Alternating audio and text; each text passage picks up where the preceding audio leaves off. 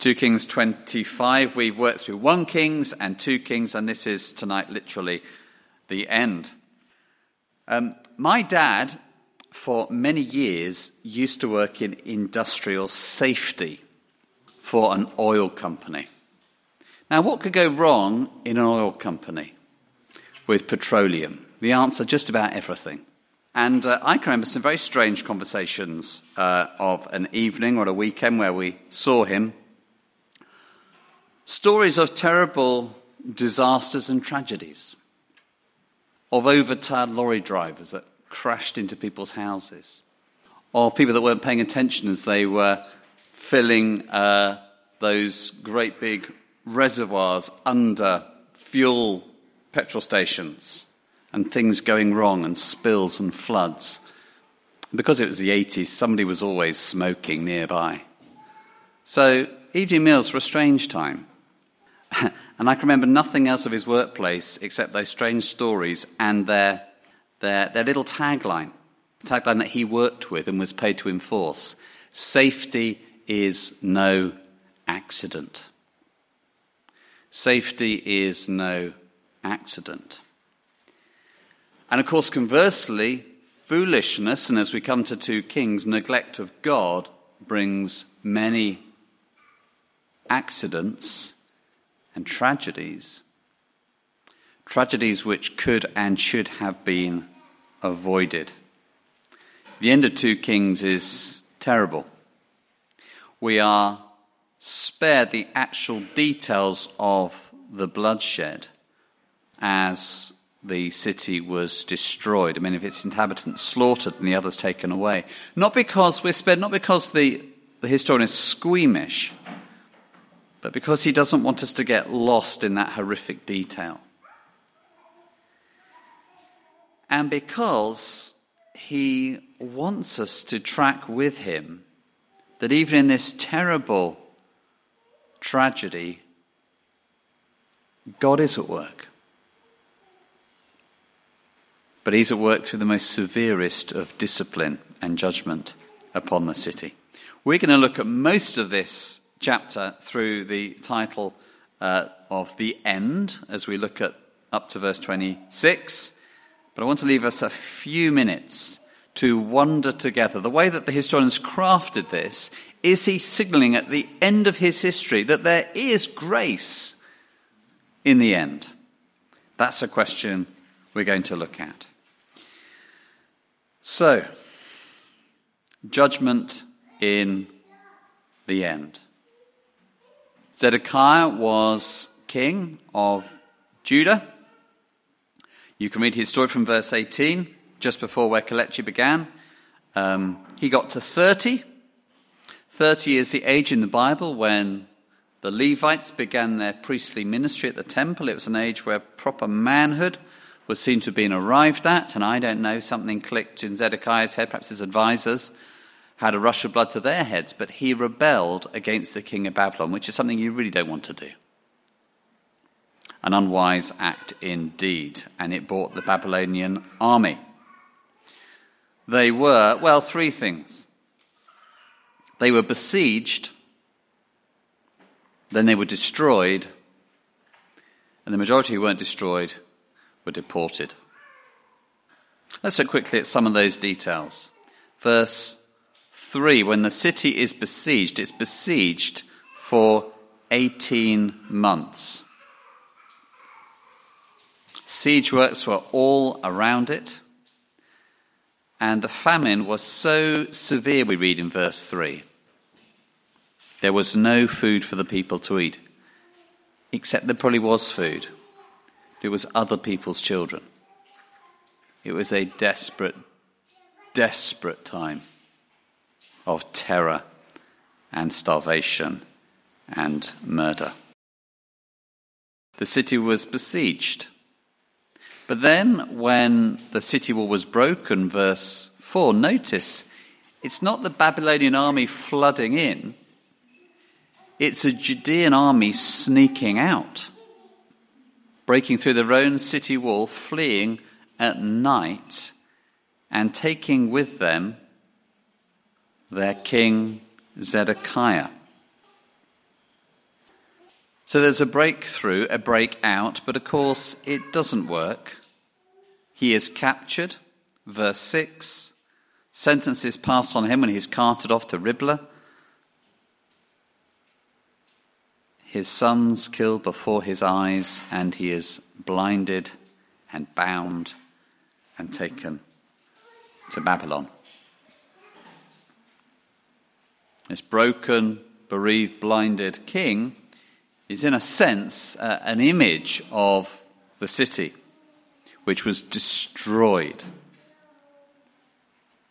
Look at the three details which the historian picks out for us. Firstly, verses 8 to 10. There's no more temple. There's no more civic order because, verse 9, every important building he burnt down.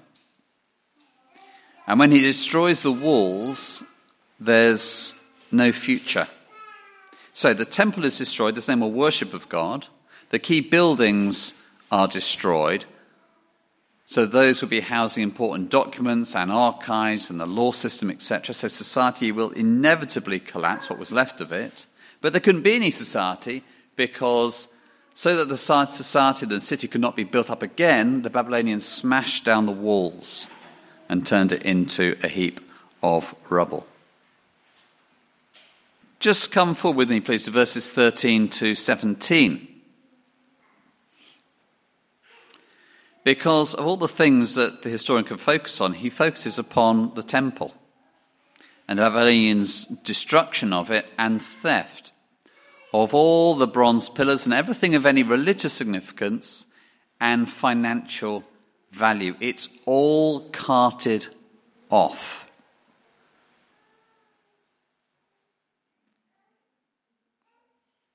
They're removing it piece by piece. And I think that hints at, and we're supposed to understand, a deeper truth that God has already dismantled true worship from his temple. And he's already removed his presence from amongst his people. This is a great reversal, of course, of all that Kings has been about. Kings begins with the very elderly David, passing on the sonship, the kingship rather, with its responsibilities to Solomon. Solomon prays for wisdom. He grows in wisdom and wealth and power and great prosperity. So, what do we read here? From that nation established with God's blessing, favor, presence, and security, and wealth, and the, the, the, the building of the temple, the temple has gone. Security has gone. Prestige has gone. Everything is being taken away. Each of those promises, domino like, are falling over. As Kalechi was reading to us, and I heard again verse 16, the bronze was more than could be weighed. And I thought, where, where do we hear a phrase like that?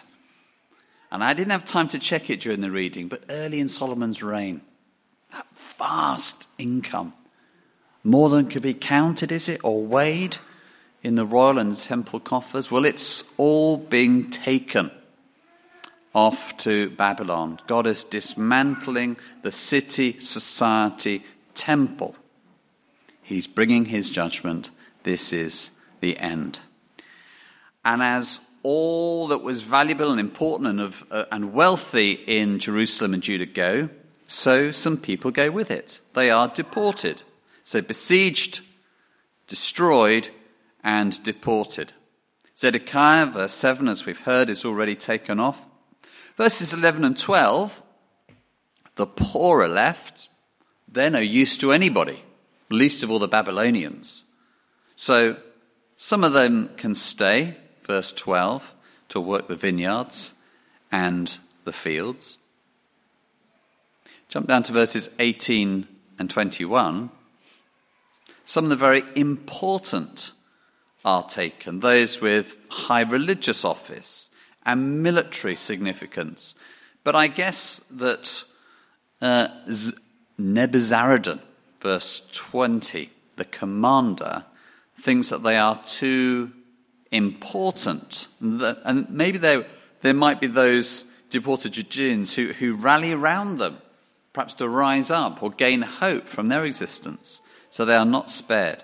Verse 21 the king had them executed. And listen to this heavy sentence in the same verse. So Judah went into captivity away from her land. This is the end. This is exile. And exile is judgment. God always told his people that if they were disobedient, they would be exiled and destroyed. Two verses to give you a flavor of these constant warnings through the book of Moses. Deuteronomy 8, 19 and 20. Deuteronomy 8, 19 and 20. If you ever forget the Lord your God and follow other gods and worship and bow down to them, I testify against you today that you will surely be destroyed. Like the nations the Lord destroyed before you, so you will be destroyed for not obeying the Lord your God. Leviticus 18, verse 28. Moses again. If you defile the land, it will vomit you out, as it vomited out the nations that were before you. And the land has vomited them out, and they have been destroyed. And this is God's judgment. And it is their story, and it is a national tragedy, but it's a tragedy which is actually echoed in every, every nation, and every home, and every heart. What does that mean? The Bible tells a whole story which it insists can alone make sense of our lives that we find ourselves in exile. Humanity is in exile from God. That began with our first parents, shut out from the garden, sentenced to a life of pain and tears and sweat and toil, life away from the presence and the blessing of God. Thistles and thorns, conflict between people. And there are so many stories in Western and increasingly global societies which try to give account for this sense of exile we all feel, something being wrong, that we're struggling under some injustice and we need to rise up and do something to make life right and fair and return from this sense of alienation and loneliness. Some of these explanations lead with uh, the problem of racism, others with economic injustice. That's the big story. We're, we're, we're economically oppressed. Others would say it's the oppression of sexual minorities that brings so much misery and exile in the world. Now, those, those theories, it's racism, it's economic oppression, it's, it's oppression of sexual minorities, they, they echo the Christian story because they get that the world is not right. Our lives are not right. We, we want and we need a way out. And they hope that as we find that way and follow it, we can experience restoration, a return from exile, a belonging, a future. If the leading narrative is it's racism, which is the cause of all our problems. Then redemption comes through protest, through righting wrongs and agitating for justice. If we think that the greatest evil which prevents people from flourishing is economic injustice, or what's the remedy? Let's rise up. Let's smash and dismantle current economic systems and replace them with something else. Or for those who believe that the greatest cause of misery in the world is heteronormativity, the positing that heterosexual relationships are ideal for human flourishing, then we will clamour for inclusivity and the honouring of other sexualities. And we'll insist on diversity and we'll celebrate diversity. You see, every heart longs for a return from exile. It's just we see those exiles differently and we therefore try to bring different solutions. Well, the Bible is, is clear. the Bible almost would agree that the world is not what it should be. We are not where we should be. Cultures and societies and races find themselves exploited and oppressed, and individuals do. The world is full of darkness. The Bible is the great good news of the revelation of God who cares deeply about oppression and exploitation and greed and injustice infinitely more than we do. And the Bible consistently identifies the deepest wickedness of the world not as the structures and the opinions which crush people, but as a deep enmity which every human heart finds itself to be in, locked into, against its creator, and that is sin. Sin makes us push God away and mistreat and oppress others. The cruelty of our hearts towards God is expressed in, in countless ways in cruelty towards other people, be they individuals, races, communities. And the way back from exile, as the Bible gives us the facts as they are, it's not ultimately that we have to fight more fiercely against what's wrong in our hearts or the world, though there is a place to fight. But the Bible's ultimate story is that the fight is elsewhere. And the fight has been fought already by another. So, what have we seen through 1 Kings? And it's only sped up through 2 Kings. Leader after leader, charged by God to fight for his people, to fight for justice and to fight against injustice, to serve and rule with integrity and purity of heart and courage. And we see some good kings and we see many more bad kings. And most, like us, are mixes of those two things. But we see consistent inability, even of the best kings, to be that leader of integrity who will lead a people into the full blessing of God. 2 Kings prepares us, like all of the Old Testament, for the great fighter, the great king in David's line, the great one who would come to lead a people from exile. Cardinal John Henry Newman is a very, very controversial and divisive Victorian figure, a leader of the so called Tractarian movement in the middle of the 1800s, who then became a, a Roman Catholic. I don't agree with everything he said. I don't agree with a great deal of what he said. But I sing this hymn with wild abandon. And we've sung it a few times at Hope Church. Praise to the holiest in the height, and in the depths be praised. Verse 2 and verse 3. O loving wisdom of our God, when all was sin and shame, a second Adam to the fight and to the rescue came.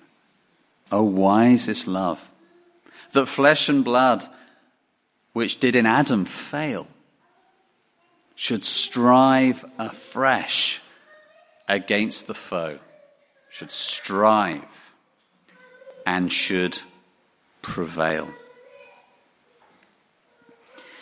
And it seems like all the purposes and promises of God are ending in this history book, not on some great climax, but in a pit of judgment and exile and failure. The end has come. The people have met their God. And in a sense, they have. And we hate looking at failure, don't we? Most of all, our failures. But we learn a lot about ourselves and we have the courage and integrity to look at how wretched and weak and inconsistent and fearful and hypocritical we are. And we see the struggling, sinning men and women of the Bible not as people to be despised and despaired of but people just like us. Frightened and foolish, in need of grace. So, as we do see in every real sense the end in these verses, I think that our historian has crafted this last paragraph with such brilliance that we might hurry to an end and think, I never think I really liked history. I feel even more confirmed in that view now. Good. What's over the page? Oh, actually, da da, we get 1 Chronicles. That's not an easy read either. But I think he's constructed this with such brilliance that he wants to get us wondering about God's purposes. And I think he wants to see that in the greatest darkness, where we zero in on one man, a prisoner in Babylon, even there we are seeing the glimmers of God's grace. The purposes of God have not been totally crushed. But God is there with this broken king. And God has plans of grace for a new day and a new people. So we catch up with the drama here. King Jehoiakim, who actually we met in chapter 24, he's there, and he is at the table of the fabulously named Evil Merodach. Evil Merodach, the king of Babylon, who has a change of heart seemingly. Verse 28. And he spoke kindly to Jehoiakim and he gave him a seat of honor higher than. Now, who are these people? Who are the other kings who are with him in Babylon? Presumably, lots of other captured heads of vassal states. It's as if Evil Merodach has got the ugliest beauty parade tramping in for, for breakfast, dinner, and tea. Of all these captured people that make Evil Merodach feel very important and very powerful. And he singles out one of them. And he gives him an honor higher than those of the other kings who are in Babylon. I mean, Judah was nowhere special. Tiny little landlocked state of no, no local, regional significance. But it, as it were, God placed compassion and respect in this Babylonian king's heart. So he put aside his prison clothes, and for the rest of his days he ate regularly at the king's table. And day by day the king gave Jehoiakim pocket money, probably quite a lot of it, a regular allowance, as long as he lived. That's strange, isn't it? That's a bit of a head scratcher. You might think we were just about to hit a wall at 100 miles an hour. But the historian has just braked slowly. But no, I think there's more there. Remember, what, what is the historian doing with us as he leads us through these, this book of Kings, which has been chopped conveniently into two for our, our ease of reading 1 and 2 Kings? What's he doing? He's showing us the promise of God through the line of the kings who are the descendants of David even in a broken nation divided into Israel in the north and Judah in the south.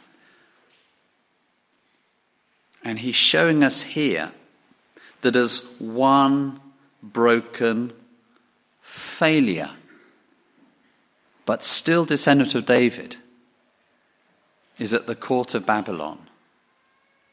God is ensuring that he has given some degree of honor, some degree of favor and certainly God's own protection. So that if you were to turn the page, or a few pages, and come to Matthew chapter 1, actually, let me take you there. Matthew chapter 1, you know the bit you skip over, or read dutifully but quickly, is a genealogy. And it's a record of the genealogy of Jesus Christ, the son of David, the son of Abraham. And looky me down in verse 11. There's Josiah. We heard about him last week. Oh, but we don't know who this person is. His son was a man called Jeconiah. Oh. Ah, Jeconiah. His other name was Jehoiakim. Ah, this guy, the end of 2 Kings 25 guy, there he is with his brothers at the time of the exile to Babylon. And he stands in that third unit of three of the genealogies as the father of Shealtiel and Zerubbabel and on and on. And then Jacob, the father of Joseph, Mary's husband, of whom was born Jesus, who was called Christ. Jehoiakim couldn't save anybody. He couldn't deliver his people from exile. His sins were a part reason why they went to exile. But his descendant Jesus is the great rescuer from exile. He comes in Mark's gospel out of the wilderness to declare that the kingdom of God is at hand, to preach the good news and to call people, a weary, exhausted, doubting people, wondering if God's plans could ever be on track, calling them back to their God, to believe in his promises, to believe in his Son, to receive the free grace which he gives to all who trust in him. Jehoiakim's descendant is the great exile reversal. And Jesus brings restless, lonely hearts back from an exile from God. Because on the cross, he was exiled. My God, my God, why have you exiled me? Abandoned me? Sent me to judgment? Blinded me by your wrath? cut short my life. That's the king that the books of Kings point to. He's the only one who could lead and serve and save. All of their failures point to Jesus, and all of our failures drive us to Jesus and find grace in the end in Him. So that the apostle Paul in Ephesians, Ephesians 2 verse 13 says, Now in Christ Jesus, you who were once far away have been brought near by the blood of Christ. We have brought near, we have been brought home to God, out of exile, into forgiveness, into the Father's care and love and favor.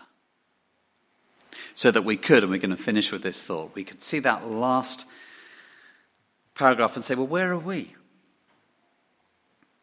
The king, not just some whim driven, proud, earthly king, the King of Kings has spoken kindly to us through Jesus verse 28. And as we have trusted in Jesus, he's given us a seat of honor greater than any other promotion, exaltation, attention, favor, gift, success.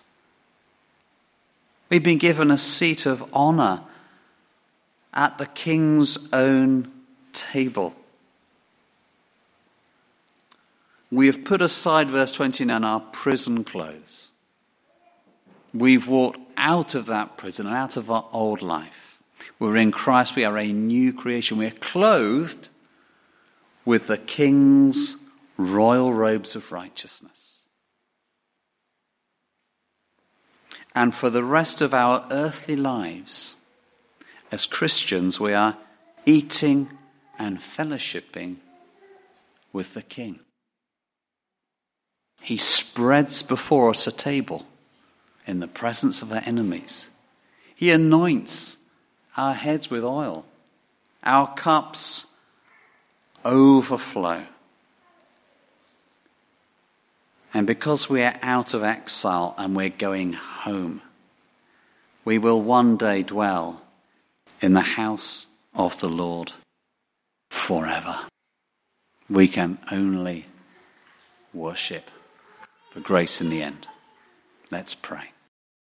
Loving Father, we ask with the hymn writer, Why, O Lord, such love to me? Hallelujah. Grace. Grace shall reign eternally. And we thank you, Lord, that in the devastation and horror of your right judgment upon your ancient and wayward people, you are still working out grace and mercy through the King who would come. Bless your name for everything that is in ours, brought near in Christ. Receive our worship in Him and strengthen us as aliens and strangers in this world to journey with Him until we dwell forever in your house. Amen.